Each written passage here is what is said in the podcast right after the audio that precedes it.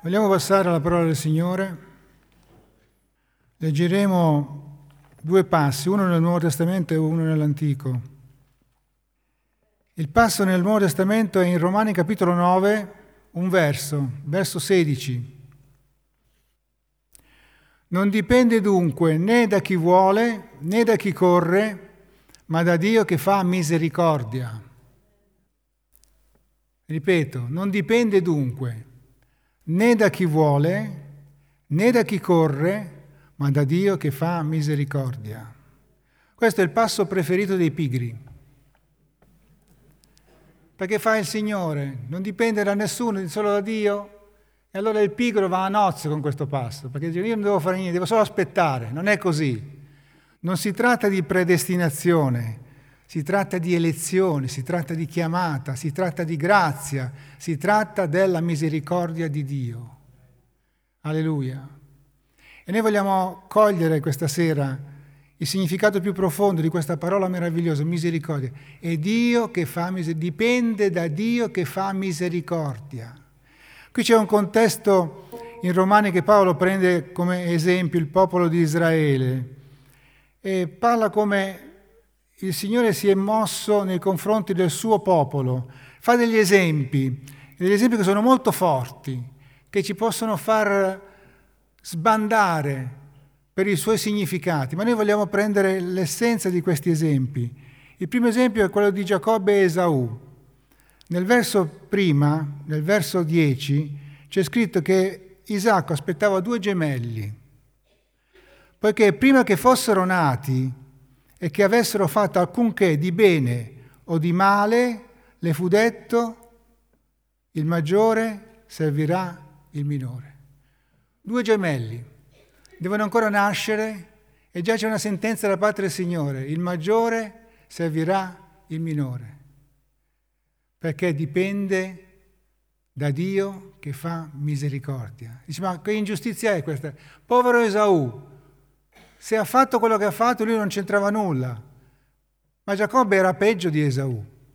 Giacobbe non era meglio di Esaù.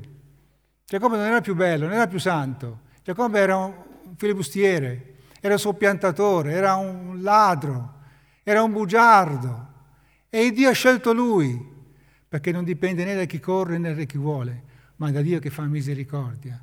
Il Signore aveva visto nel cuore, con la sua onniscienza, nel cuore di Giacobbe, quello che sarebbe stato, l'atteggiamento che avrebbe avuto. Così come Dio ha visto nel nostro cuore un giorno, ancora prima che noi nascessimo, il Signore ha visto nel nostro cuore che c'era disponibilità, che c'era spazio per Lui e ci ha fatto misericordia. La misericordia di Dio è la sua grazia. Egli manifesta la sua sovranità attraverso la misericordia. Dio è sovrano. Chi dirà a Dio perché fai così? Nessuno può dire a Dio perché fai così. E noi abbiamo creduto in un Dio misericordioso, che conosce a fondo il cuore degli uomini.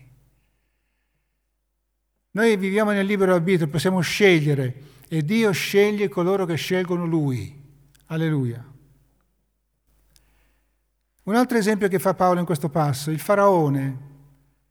Dice perché la Scrittura dice a Faraone: appunto per questo io ti ho suscitato, per mostrare in te la mia potenza. Il Dio si è usato di Faraone, il Dio si è usato di un uomo malvagio per compiere la sua opera a pro dei suoi figli. Perché non dipende né da chi vuole né da chi corre, ma da Dio che fa misericordia. E noi vogliamo credere. Non è difficile credere in un Dio che è meraviglioso, che è misericordioso. La Scrittura ci pone davanti questa importante realtà. Dio è misericordioso nei nostri confronti. E ci parla anche di Mosè, questo passo. Quando dice: io avrò mercé di chi avrò mercé e compassione di chi avrò compassione. Quando Mosè chiese al Signore: fammi vedere la tua gloria. Dopo tutto quello che Mosè aveva visto, i miracoli nel deserto, il passaggio del Mar Rosso, la manna, l'acqua, aveva combattuto nel nome del Signore, aveva vinto. Dopo tutto quello che aveva visto, Mosè chiede a Dio di vedere la sua gloria. E Dio cosa gli risponde? Farò grazia a chi vorrò e avrò pietà di chi avrò pietà. Il Signore gli fa vedere la sua gloria. Dice, ma guarda che se tu puoi vedere queste cose è per la mia misericordia, perché hai trovato misericordia davanti agli occhi miei. Fratelli cari, noi abbiamo visto la misericordia di Dio per noi.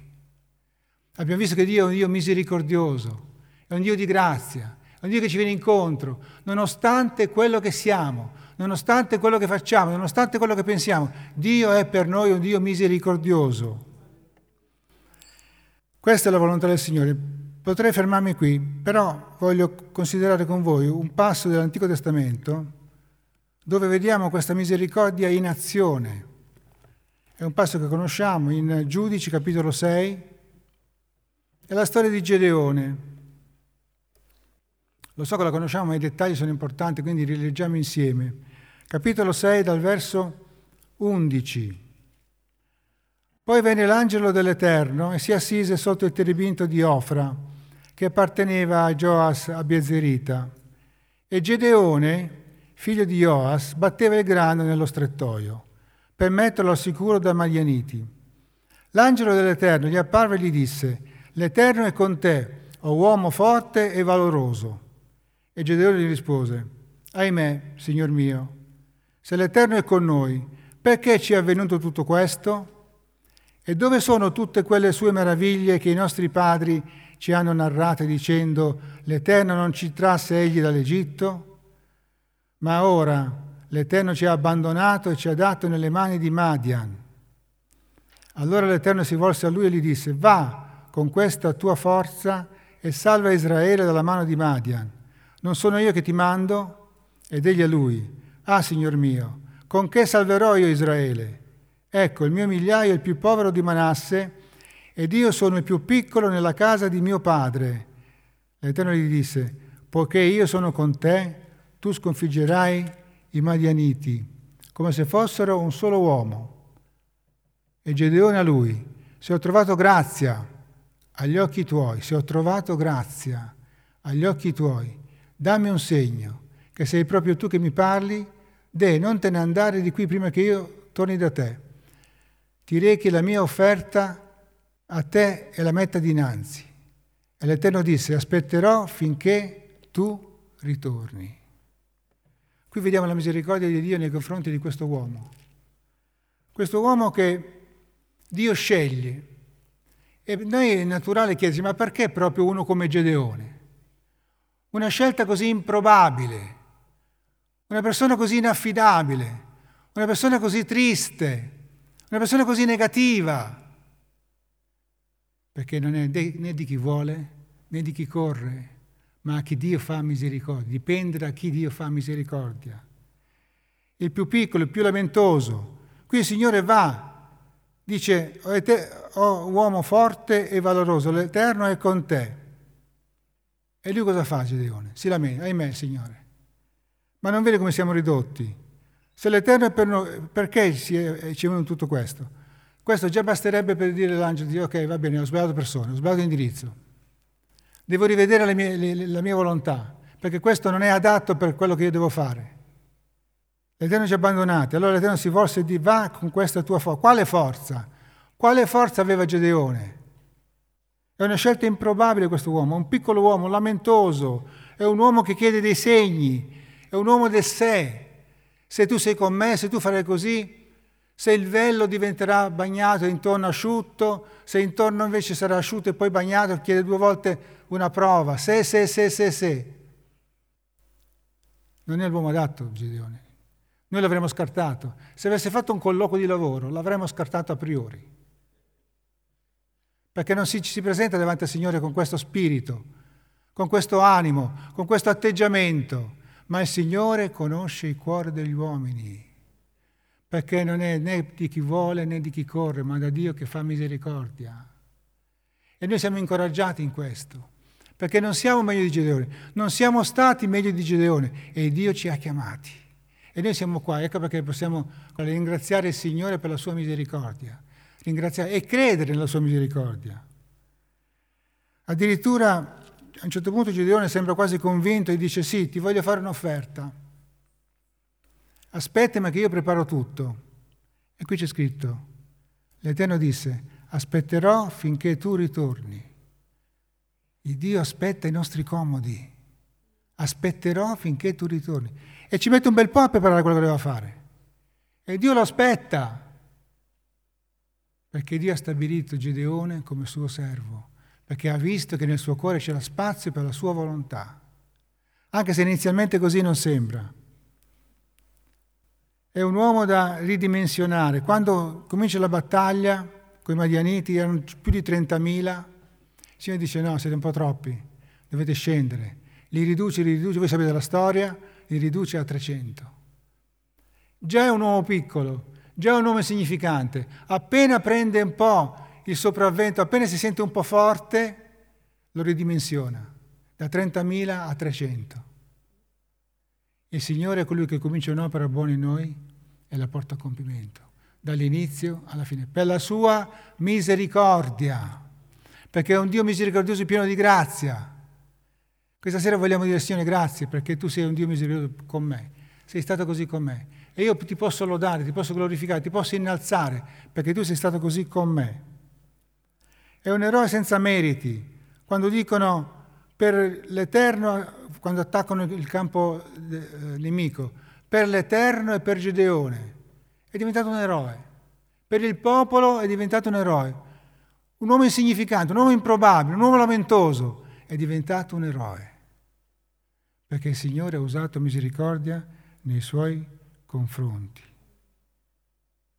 Dice: state fermi al vostro posto, perché l'Eterno è colui che vince la battaglia, la misericordia di Dio verso il suo popolo. E riguardo alla misericordia, per quanto ci riguarda, noi vogliamo credere nella sua misericordia. Vogliamo dire: Signore, io voglio credere perché ciò è buono per me, perché ciò è conveniente per me, perché ciò mi porterà nel cielo. La tua misericordia è quella che mi ha salvato, è quella che mi ha liberato, è quella che mi ha sanato, è quella che mi ha battezzato di Spirito Santo, la sua misericordia.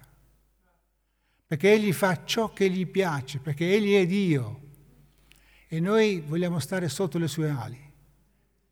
C'era un angelo di nome Lucifero, che era il più bello di tutti gli angeli, il più grande, il più potente, e poteva godere della presenza del Signore, ma ha pensato di voler essere come Lui. Non ha tenuto in conto la misericordia di Dio. Noi uomini sappiamo cos'è la grazia e la misericordia di Dio e noi vogliamo essere sottomessi per nostra volontà al Signore, vogliamo umiliarci per nostra volontà, perché la sua misericordia è troppo grande da considerare per noi. C'è scritto in Luca 1,78: la remissione dei peccati dovuta alle viscere di misericordia del nostro Dio. Il Dio ha avuto dal suo interiore, dalle sue viscere, misericordia per l'essere umano, per la condizione umana, per me e per te. Dalle sue viscere è uscito il Figlio di Dio, Cristo Gesù il Signore, che è la misericordia di Dio per noi oggi. Bisogna credere nella misericordia di Dio, bisogna cercare la misericordia. C'è scritto in 1 Pietro 2,10: nella sua misericordia ci ha fatti rinascere. Voi non avevate ottenuto misericordia, ma ora avete ottenuto misericordia. Noi possiamo cercare la misericordia perché l'abbiamo ottenuta, perché è per noi. C'è qualcuno che vorrebbe farci pensare che non è possibile ciò, perché è troppo facile. Ma il Dio ci ha dato misericordia. Cerchiamo la misericordia di Dio e bisogna ringraziare per la sua misericordia. Non diamo nulla per scontato, fratelli cari. Non è scontato che noi siamo qui salvati. Non è scontato quello che Dio fa per noi. Non è dovuto da parte sua, è per la sua misericordia. E poi, oltre che ringraziare per la misericordia, testimoniare della misericordia. Dice nel Salmo 109: poiché la tua misericordia è buona. E una cosa buona si può dire quando la si è assaggiata. Questa cosa è buona perché l'ho assaggiata. Testimoniamo della bontà e della benignità del Signore. A tu per tu. Quando ci capita, diciamo quanto il Signore è buono per noi, quanto è stata buona la misericordia, perché non è né di chi vuole, né di chi corre, ma da Dio che fa misericordia.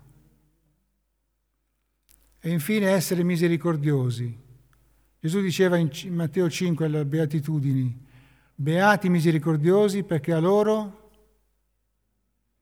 misericordia sarà fatta. Alleluia. Beati misericordiosi. Quelli che hanno gustato quanto è buono il Signore possono essere misericordiosi nei confronti degli altri. E quando siamo misericordiosi attiriamo le persone perché hanno bisogno della misericordia di Dio. Beati misericordiosi, perché a loro misericordia sarà fatta. Ora, il tutto di questa parola è questo: misericordia viene dal cuore di Dio. Gesù è la misericordia di Dio.